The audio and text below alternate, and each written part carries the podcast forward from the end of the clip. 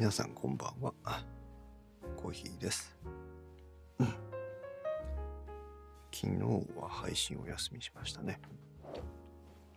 あれ、一昨日もやってなかったかな。コーヒーラジ第13回です。えー、今、あの、ウェブサイトのリニューアル、デザインのリニューアル作業、まあデザインだけじゃないんですけど、を少し強めに進めているので、配信も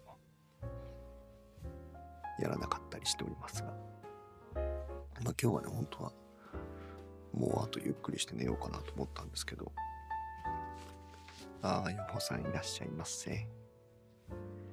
今日は本当はやらないつもりだったんですけど、少しだけお話ししようかなと思って始めました。あ、しかも12回のままだ。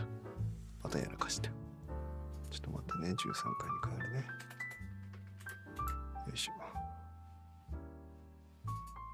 これで13回になったね。あ、ゆうすけさんいらっしゃいませ。やっと、やっと来るほどのものではないよ。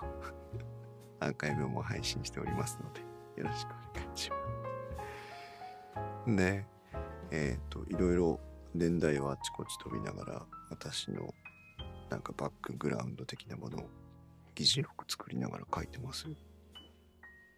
議事録、真面目に作った方がいいですよ。ありがとうございます。何の議事録かわかんないけど。えー、いろいろね、あちこちこう時代を飛びながら私のバックグラウンド的なことを話してたんですが、高校時代放送部の話、中国に行った時の話、アメリカ留学時代の話も少しさせてもらいましたが、うん。ゆうすけさん気持ちよく寝かせてしまう効果のある BGM。サブリミナル的にね、はい、ユーミン効果があります。ユーミンって言ってもそっちじゃないです。うん。それで、えっ、と、今日は少し中学校時代のお話をと。中学生の時は、なんだろう。よくわかんないですけど、今思うと一番自我に目覚めた時代だったかなという気がして。なんか少しずつただの子供だったコーヒー少年がこうあこれ楽しいとかあこれ好きとかあこれやりたいとかなんかそういうことに目覚め始めた頃だったのかなというふうに今思うと思い返しますがえー、っとねやっぱり部活ってあんまり好きじゃなくて小学校の頃なんか科学科学部みたいな科学クラブっていうのかな？うん。学生編です。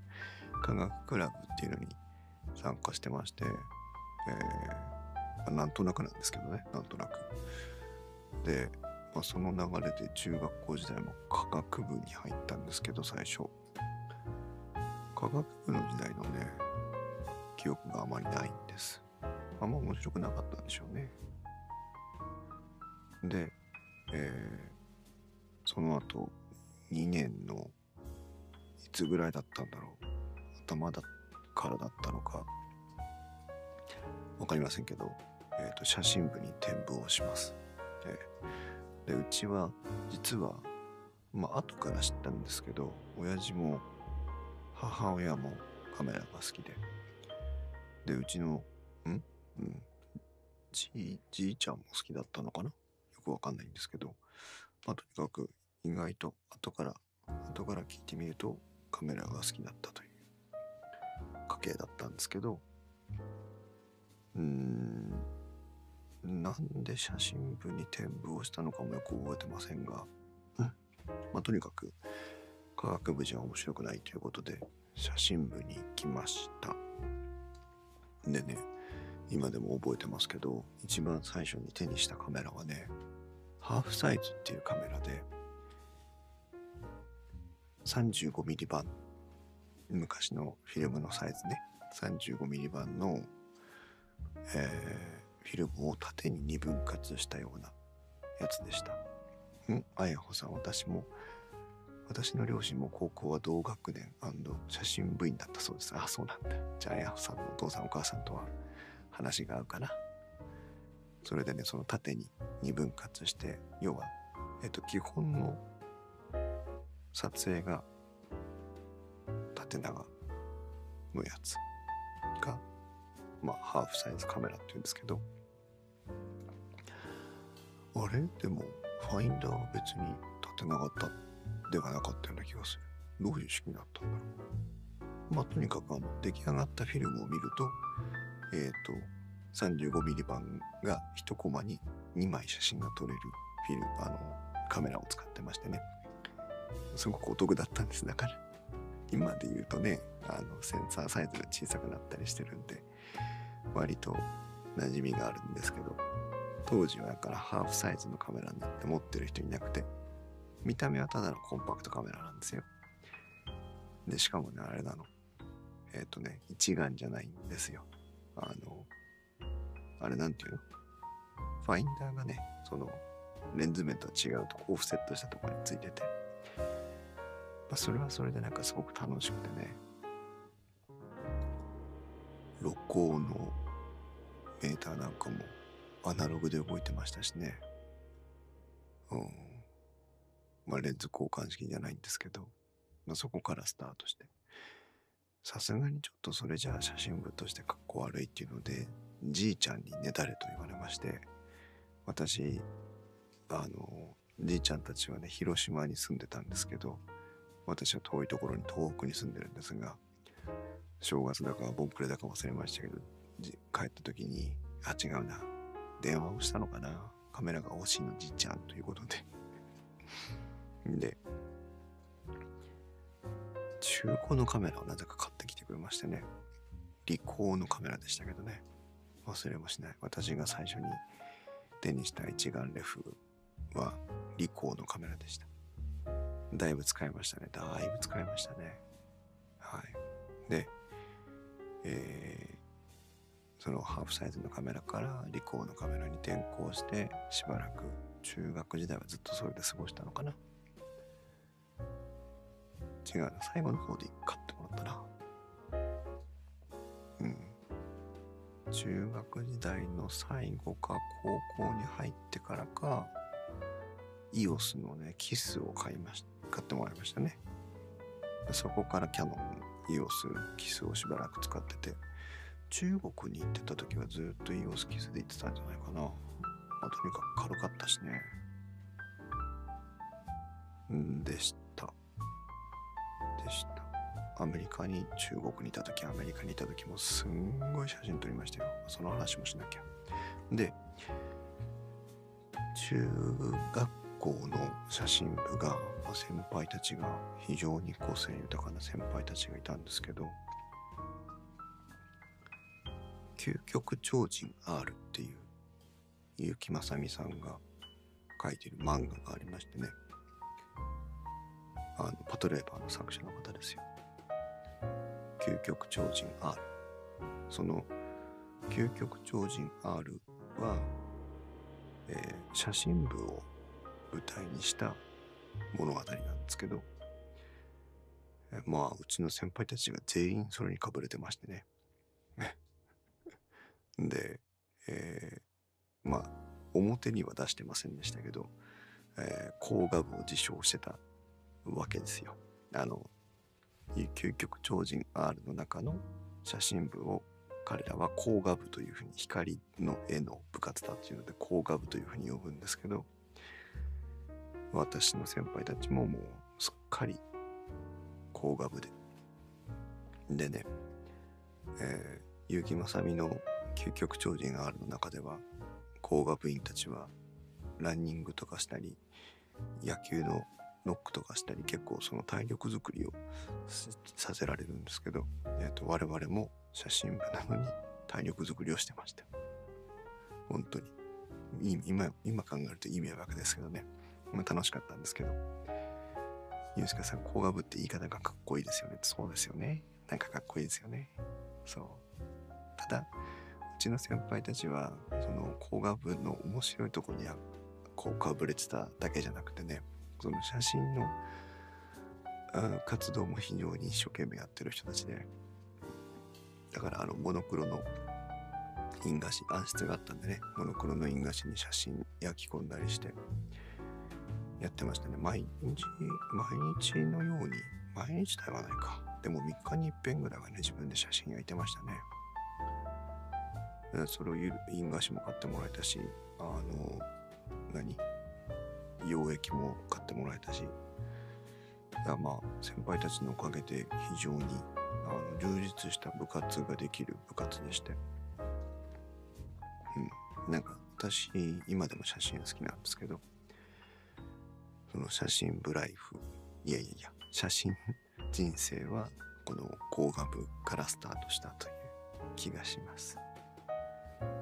それでまあ中学時代を過ごして高校時代はちょっと写真からは離れてましたけど放送部の活動とかもね忙しかったんで。で中学高高校で中国ですよ。中国。中国に留学した中国時代はね何せね安いんです。フィルムも安い。現像も安い。中国なんで。ものすごくね日本は当時ねだってフィルム1本買ったら4500円して現像出したら、えー、まあ2000円しないぐらいはしてましたから当時はね。バカすか取るってわけにいかなかったわけです。ですけど中国に行ったらねまあもう当時いくらだったかさっぱり覚えてませんけどねとにかく飯を食うぐらいの価格で現像ができちゃうんですよ。だから毎週2本3本ぐらいは撮ってましたね。ひどい時だと。特にアメリカ人の留学生が来てたりすると毎週のようにイベントをやってたのでそのイベントになればカメラを持ってって写真を撮ってました。で壁一面皆さんあのどれぐらいのお家に住んでるか皆さんねそれぞれありますけどえーと、自分のこう例えば部屋とかワンルームのアパートだと思ってその壁一面よ四方あるうちの一面ね。一面を全部写真で埋め尽くしてました。自分で撮った写真の中からお気に入りのやつを選んでビタビタ貼ってたんですよ。とにかく。だもうだから100枚ぐらい壁に写真が貼ってある状態で過ごしてましたね。それぐらい写真が撮れた生活をしてまして本当にあの良かったです。えー、一人なのに 2L でっけえ に住んでます。寂しい。あやほさん。まあね、ほら、海外だし。ねえ。え、でももうすぐ帰ってくるんじゃないんですか？そうでもないんだっけか。そう。そのね、本当にだから、あの、前の回を聞いてもらうと、コヒラジを聞いてもらうとわかるんですけど、毎年アメリカ人がね、あの、困ったらコーヒーと言われてきたんだがって言われてくるんですけど、その、新しく来た生徒さんたちが私の部屋の壁を見ると、あ、これあの人だ、あの人だっていう、こうみんなわかるっていうのが、まあ4年間続いたという感じになるんですけど、で、その後サンフランシスコにも行くんですが、サンフランシスコなんかね、ととにかくこうカメラ映えするわけですよ。今時で言えばインスタ映えするわけですよ。ですから、アメリカに行ってからもね、写真を撮りまくりましたね。ただまあ、中国ほどは安くないので、まあ週に1本とは言いませんでしたけどね。なんかイベントがある時には写真撮ってましたね。で、当時ね、忘れもしない。あの、データ、まだフィルムの時代ですよ。フィルムの時代なんだけど、写真をデータ化するサービスっていうのが始まった頃で、アメリカで。んで、あんま始まった頃かどうかわかんないですけど、行ったらやってて。んで、金払うと CD に焼いてくれるんですよ。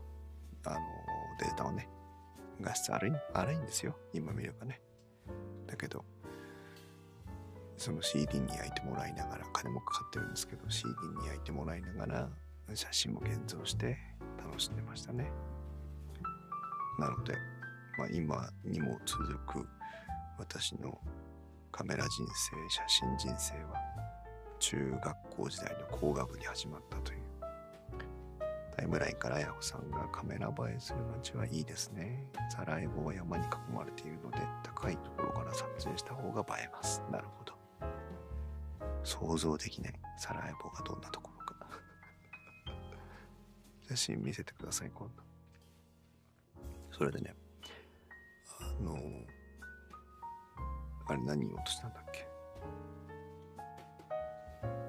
まあそうやって写真を好きで来たのであの今でもあ会社のね新年会が、まあ、前社であるんですけど新年会とかあの大変じゃん。座って偉い人の話聞くの。私だけはカメラを持ってうろうろできるのであの写真撮りましょうかって言って写真を頼まれて撮っているふりをして自分は好きで写真を撮っているということをしてますし。まあ今ね幸いこう YouTube とかできるようになったのもカメラに対する抵抗がなかったからかなというふうには思いますが。そんなうーんコーヒーの工学部時代今にも続く工学部時代という感じです。なんかこうやって思い返してみると部活って大事ですね。中学時代高校時代何やってたのっていうのが意外と影響がある人が私も含めているのかなっていう気がします。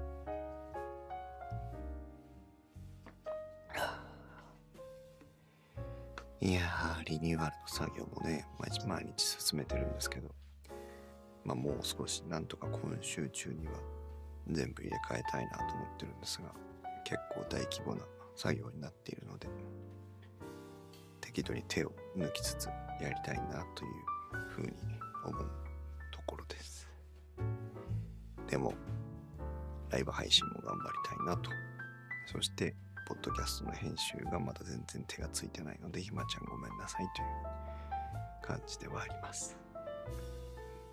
まあ本文ポッドキャスターなのでなんとかウェブのリニューアル作業をねサクッと終えてまたポッドキャストの方に軸足を戻していきたいなというふうには思っています。